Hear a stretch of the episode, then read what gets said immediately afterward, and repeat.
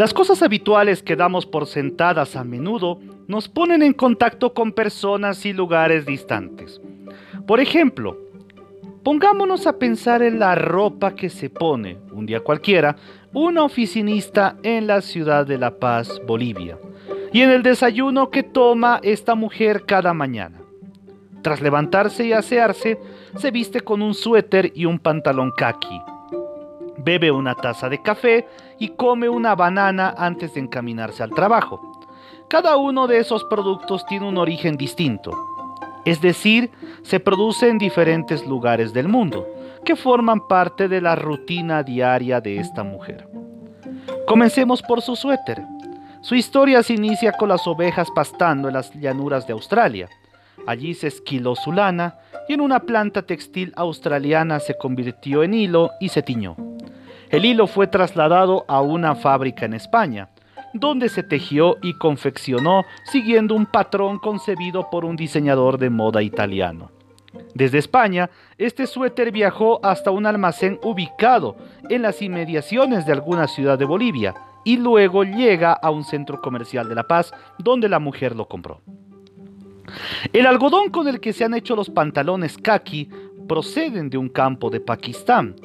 Este algodón fue cosechado y desmontado en una localidad cercana y posteriormente transportado hasta la ciudad pakistaní de Karachi, donde trabajadores de una fábrica lo tejieron y terminaron en la tela kaki. En una fábrica indonesia, una mujer que trabaja para un vendedor americano cortó los pantalones enviados finalmente al almacén de la compañía de venta al por menor en Los Ángeles, donde fueron adquiridos por el vendedor de un pequeño comercio en la ciudad de La Paz y captaron la atención de la mujer. El grano de café se cultivó en las montañas de Kenia, donde los asalariados de una plantación lo cosecharon, secaron, descacarillaron para producir el grano de café, que llegó a embarcarse en costas africanas con destino al puerto de Arica y luego transportarlo a la ciudad de La Paz. Desde el almacén de un importador de esta ciudad, viajó hasta una fábrica en La Paz, donde unos trabajadores lo tostaron y envasaron para distribuir ese café que bebió la mujer en su taza. La banana que adquirió la protagonista de nuestra historia en un supermercado local creció en un platanal de los yungas o del chapare, que una vez recogido fue embarcado hacia el mercado mayorista en la ciudad de La Paz y desde allí transportado primero a un almacén y después al supermercado o a los lugares donde se expende este producto. Así, antes de dejar su hogar, esta mujer ha utilizado y consumido productos que la llegan a vincular a personas de otros continentes aunque quizá ella no es consciente de lo que manifestamos, pues el vehículo que conduce, así como las actividades que realiza en su trabajo y fuera de él, pueden hacerle entrar en contacto con trabajadores de otras partes del planeta que nunca conocerá, pero cuyas vidas están entrelazadas dentro de la compleja red que constituye la economía global esto prueba cómo trabaja la economía global y que vivimos en una aldea global como concepto. Y esa globalización es la que estamos regidos. Esto nos induce a tocar el tema que será base para nuestro podcast, la economía política. Cabe destacar que el término economía política, muy estudiada en áreas de ciencias sociales como la carrera de Derecho, la carrera de Comunicación Social, eh, la carrera de sociología ah, y todas las disciplinas vinculadas a una facultad de humanidades estudian economía política como tal, algunas nociones de economía en general, pero la economía política es la base de todo. Este término, el término economía política, empezó a utilizarse a principios del siglo XVII, siglo XVII. Esta expresión fue introducida por Montchartrain al publicar en 1615 un libro titulado Tratado de la Economía Política. Hay muchos conceptos sobre la economía política. Vamos a destacar tres conceptos de tres autores. El profesor León Walras afirma que la economía política es el estudio de la riqueza social definida como aquel conjunto de cosas materiales o inmateriales que llegan a ser escasas y esto es que son útiles y no existe sino en una cantidad limitada. Friedrich Engels, o también llamado Federico Engels, define a la economía política como la ciencia que estudia las leyes que rigen la producción, la distribución, la circulación y el consumo de los bienes materiales que llegan a satisfacer necesidades humanas. Y tenemos el concepto del profesor boliviano Fidel Torres Quintana, quien sostiene que la economía política es la ciencia que estudia, investiga y expresa en fórmulas sucintas las leyes que ligan hechos y fenómenos relacionados con la producción social y la distribución de los bienes materiales en sus diferentes etapas de desarrollo dentro de la sociedad humana. ¿Cuál es el objeto de estudio de la economía política? Este objeto lo constituyen leyes sociales referentes a producción y distribución ya que la economía política se ocupa del estudio básico de las leyes sociales relativas a la creación de bienes y a la forma en que estos son puestos a disposición de los consumidores, es decir, de los seres humanos, que con ayuda de estos bienes llegan a satisfacer sus necesidades individuales o colectivas. El consumo de los bienes y servicios representa el límite hacia el que tiende el campo que interesa a la economía política. La producción y la distribución de estos bienes constituyen dos campos de la actividad social de los bienes humanos, producir bienes y distribuir bienes. Y estos son designados con una palabra en común, actividad económica. es decir, que la actividad económica compone eh, la, producción y distribución de bienes. Decíamos en clases anteriores o en podcasts anteriores que el objetivo, la producción es un modo de seguir los pasos del modo de producción. Fuerza productiva, materia prima y producto, modo de producción material. Pero este producto puede llegar a ser mercancía o puede llegar a ser bien. Es mercancía cuando pasa a tener un precio e ingresa al mercado como tal, en tanto que llega a convertirse este producto en un bien cuando solamente se queda para el uso personal, no para ser comercializado. Entonces, cuando hay un producto y se distribuye el mismo, en la distribución ya estaríamos hablando de esto que pasa a ser una mercancía, hablamos de una actividad económica. Por eso la economía política es la ciencia de las leyes sociales de la actividad económica. Precisando más, podemos decir que la tarea de la economía política consiste en determinar las regularidades del proceso, en investigar leyes sociales que rigen el proceso económico y estudia la base del desarrollo de la sociedad.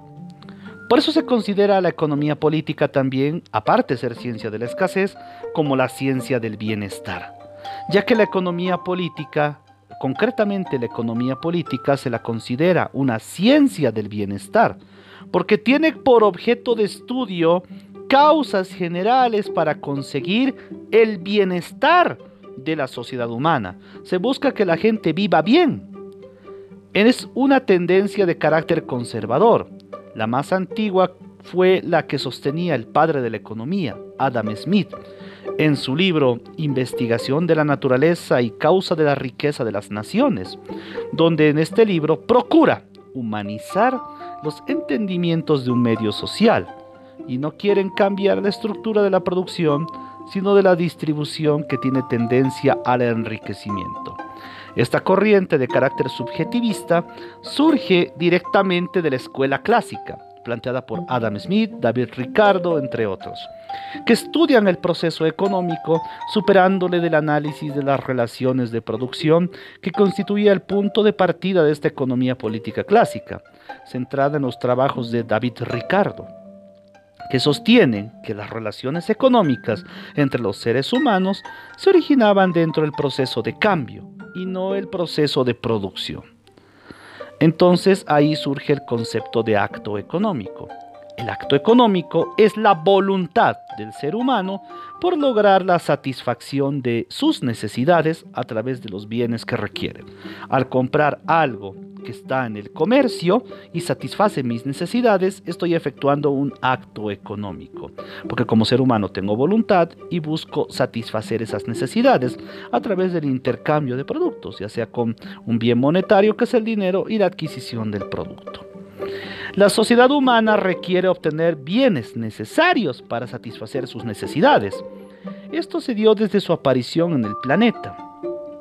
Y por lo general es muy útil para entender qué necesita la humanidad en una escala creada por el profesor Abraham Maslow en 1934, que la llama jerarquía de necesidades, o comúnmente, según la doctrina, la famosa pirámide de Maslow. La pirámide de Maslow, este psicólogo, establece una escala ascendiente de abajo hacia arriba de las necesidades que el ser humano cubre. En la base está, en la pirámide de Maslow, las necesidades fisiológicas, que son respirar, comer, entre otras. en ascenso están las necesidades de seguridad, que son necesidades físicas, el trabajo, recursos, etc. En tercera línea, en ascendencia, están las necesidades de pertenencia, donde está la amistad, la familia, la pareja, entre otros. En cuarta escala, en ascendencia, están las necesidades de estima, y por arriba están las necesidades de autorrealización, necesidades a ser satisfechas y que pueden utilizarse en algún tipo de comercio. Por ejemplo, si yo quisiera abrir un, un restaurante, estoy buscando satisfacer, según la pirámide de Maslow, una necesidad fisiológica, que es comer. Y también en la apertura de un restaurante abriré pues una fuente laboral. Voy a necesitar cocineros, un administrador, quizá necesite meseros, eh, personal de limpieza. Entonces ahí que estoy dando empleo. Estoy satisfaciendo la necesidad de seguridad que están buscando personas, adquirir una fuente laboral para adquirir dinero. Más adelante con eso también se pueden buscar cómo podría satisfacer una necesidad de pertenencia como amistad, familia, pareja. Un caso típico es si yo habilito un centro de esparcimiento, una discoteca, un, salón de fiestas, ah, una sala cinematográfica. Entonces son lugares donde se pueden compartir en pareja. Inclusive hasta si quiero hacer un, espacio turístico. Ahí satisfago esas necesidades, sin lugar a dudas. Entonces busco la satisfacción de necesidades, por ende. Y ahí satisfago necesidades de pertenencia. Necesidades de autorrealización. Una universidad satisface esa necesidad. Todos quieren superarse, todos desean trabajo, todos desean adquirir educación para conseguir sus fines. Entonces una universidad, un colegio, un centro educativo cumple las necesidades de autorrealización que busca una persona. Son situaciones. Entonces por eso es que estudiar la pirámide de Maslow nos permite crecer en ese sentido. Entendamos que una actividad económica, por otro lado, es el encadenamiento y repetición sistemática de actos económicos de naturaleza similar como obtener bienes o actos económicos que son destinados a producir, contribuidos por actos económicos que llegan a ser repetibles. Sabemos muy bien que en todo acto económico el hombre intercambia energías con el cosmos y ésta llega a retribuir en forma de bienes de satisfacción. Cuando estudiamos los modos de producción entendemos ese concepto. Entonces se presentan tres situaciones a tomar en cuenta. Cuando el ser humano cede más energía de la que recibe, sale en desventaja, se desgasta, viene el decaimiento y llega a morir. También otro punto, otra situación es cuando el que da menos energía de lo que recibe, progresa. Ojo, cuando da menos energía de lo que recibe, progresa. Es decir, que yo solo, si yo trabajara solo, me viene el decaimiento, puedo estresarme y hasta fallecer. Pero si doy trabajo a otras personas o asigno tareas, progreso. Porque voy a distribuir tareas y no me llego a estresar. Pero la tercera situación nos dice que si da igual energía de la que recibe, me puedo mantener estacionario, no avanzo ni retrocedo, me estanco sin beneficio alguno. Situaciones a tomar en cuenta. Cuando el ser humano no actúa solo, hay que entender que no puede ser aislado tiene que vivir en sociedad. Vive en sociedad. Y estos hechos se reflejan nítidamente en esta, porque la sociedad se empobrece, llega a constituir una sociedad regresiva cuando solamente el ser humano se desgasta. En el segundo punto, cuando veo un concepto de apoyo, estoy, estoy cultivando una sociedad progresista. Y cuando se produce lo mismo y no hay progreso, ni avance, ni retroceso, es estacionario, es una sociedad estacionaria. Pero buscamos en la economía una sociedad progresista, donde exista trabajo, existe intercambio de energías y se pueda mejorar diversas situaciones. Ahí entendemos que la producción es la actividad humana por medio de la cual el ser humano obtiene los medios necesarios para satisfacer sus necesidades. Y esta, obtención se llega a realizar teniendo materias primas de la naturaleza, materia prima, transformándolas en útiles para las necesidades, fuerza productiva, y también con la producción, que llega a comercializarse, un producto. Y esta producción se vuelve creadora de lo que sería la utilidad. Y la utilidad se entiende como la capacidad de transmisión de las cosas que le sirvan de objeto. Es una actitud de darle una suerte de importancia, de valor a las cosas que le puedan ser útiles a alguien. Ahí vamos con el concepto de proceso económico, que se debe interpretar el mismo como el intercambio de energía entre el ser humano y el cosmos el ser humano interviene bajo la forma de trabajo, el trueque en la que recibe obviamente del cosmos medios de satisfacción. Extrae del cosmos, o el cosmos puede entenderse por la naturaleza, que se extrae elementos de ahí, los industrializa para crear elementos que satisfagan necesidades. Y al invertir energía, al recibirla en sus relaciones con la naturaleza, el ser humano actúa como miembro de la sociedad a la que pertenece, y ahí se refleja a la postre el resultado que obtiene de la actividad productora. Por eso ahí comprendemos que el proceso económico es un encadenamiento y repetición sistemática de múltiples actividades económicas por todos los miembros de una sociedad y el conjunto de actividades forma el proceso económico que es general por ser una actividad que se desarrolla en sociedad.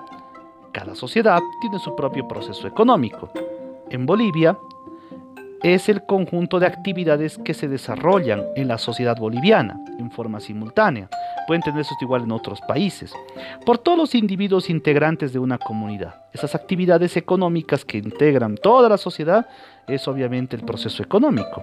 El proceso económico general es el campo de estudio de la economía política, donde aparecen ciertas regularidades, en donde la economía extrae leyes generales y manifestaciones de lo que sería el proceso económico.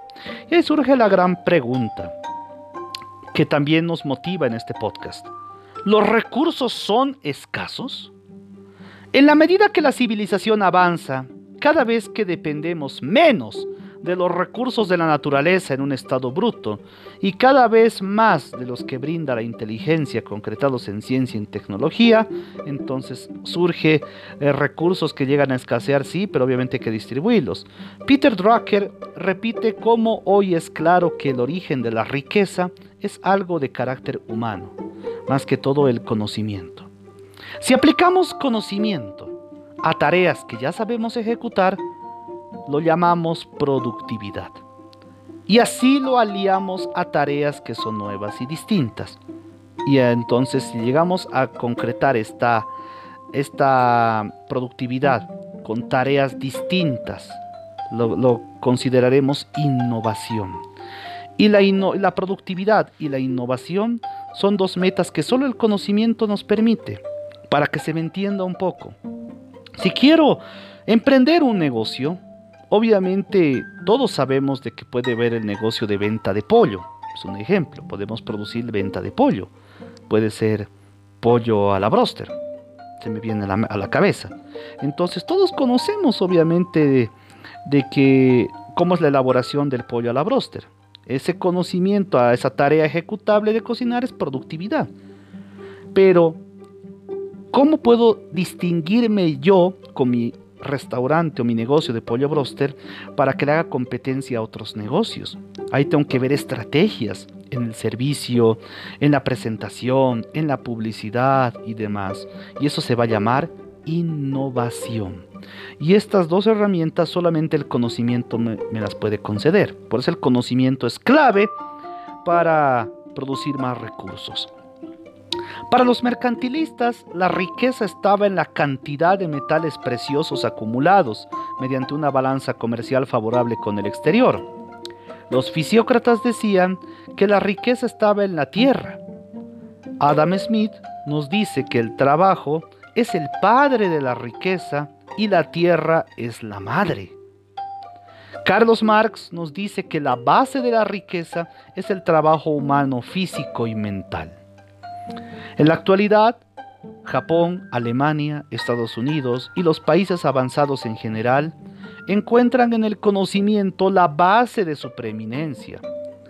Y a nada diferente se debe con el surgimiento de los famosos tigres asiáticos, Hong Kong, Taiwán, Corea y Singapur, estos tigres del Asia que realmente tienen una gran trascendencia en la producción y en la innovación. Ahí rescato el concepto del profesor Fidel Torres Quintana. Sostiene este que el problema de la sociedad informacional a la que hemos llegado consiste en que el conocimiento no se da silvestremente. Fidel Torres exige de grandes inversiones en el recurso humano. El conocimiento nos pide que realmente tengamos que capacitar más personas. Ahí hablamos de una sociedad informacional. Crear nuevos elementos, nuevos elementos pensantes, nuevos recursos humanos en la capacidad intelectual para que estos puedan producir e innovar más allá de ser un mero obrero. Estos tienen que ser sujetos pensantes que van a contribuir al desarrollo. Pero saber es mucho más que un deseo y requiere que los gobiernos actúen con políticas serias y de largo plazo en la capacitación y en la educación de la sociedad, para crear mejores profesionales, para crear gente competente y que en diversas áreas pueda distribuirse. Ahí estamos hablando de una sociedad informacional para crear una economía informacional. Obviamente, entre más conocimiento se tenga para producir e innovar, estamos haciendo crecer a una sociedad. Ahí hablamos del concepto de economía informacional antes de tiempo. Por eso es importante que un país invierta en educación para crear nuevos elementos. Comentaba en alguna oportunidad de que uh, estudiantes de colegio o de universidad, especialmente los universitarios, pasan a ser obviamente un producto que llega a constituir los centros de estudio. Es por eso que necesitamos capacitar a más personas. Mientras en las sociedades del conocimiento existe abundancia de oportunidades propicias por organizaciones en red, la economía industrial hace énfasis en un problema físico, que es la famosa escasez de recursos. Y esta escasez de recursos físicos podemos verlas en cinco frentes, según la economía política. Eh, uno de los frentes es el físico. Es, que, es decir, lo que comprende el globo terráqueo son recursos escasos como tal. Basta decir que dos tercios del planeta es agua, que las tierras fértiles no son muchas y tampoco hay recursos utilizables. Se ve también, el, más que todo, el frente de la conservación, ya que los recursos del subsuelo no son renovables y los del suelo, son los que son renovables, son a alto costo y alto plazo. También vemos que otro frente es la combinación. Un país, por grande en extensión y recursos que sea, no dispone de los recursos necesarios absolutamente. Japón, por ejemplo, no dispone ni de mineral, ni de hierro, ni hulla para producir acero. Brasil posee el mineral de hierro, pero no posee carbón. Colombia no posee carbón, pero sí tiene hierro. Y Bolivia posee hierro, pero no posee carbón. Entonces hay una combinación de materias primas que van en diferentes países. Y hay un apoyo. Otro frente es la tecnología y el capital, que consiste en que unos países poseen los recursos, pero no la tecnología ni el capital. Disponer de tecnología llega a ser lo fundamental para la explotación racional de recursos naturales. Y por ende otro frente es la ley de saturación. Un frente importante es la limitante que brinda una ley física, entendida como saturación, es decir, costos marginales crecientes, pobreza que puede emerger. En un momento dado, siendo la capacidad tecnológica constante en una economía de la época industrial, si a un factor productivo que suponemos fijo agregamos cantidades sucesivas y crecientes de otros factores que suponemos variables, aumenta el producto y la productividad. Pero a partir de cierto límite, la productividad decrece y aún llega a ser negativa. Tiene que producirse lo siguiente para que se me entienda tiene que darse un tope, un tope de producción. Tiene que consumirse y cuando esté haya más demanda de personas que quieran ese producto, entonces crear más. Porque si yo produzco más de lo que van a consumir, se produce la ley de saturación y eso también es un impedimento. Hay que ser ecuánimes en ese sentido. Fin de este podcast.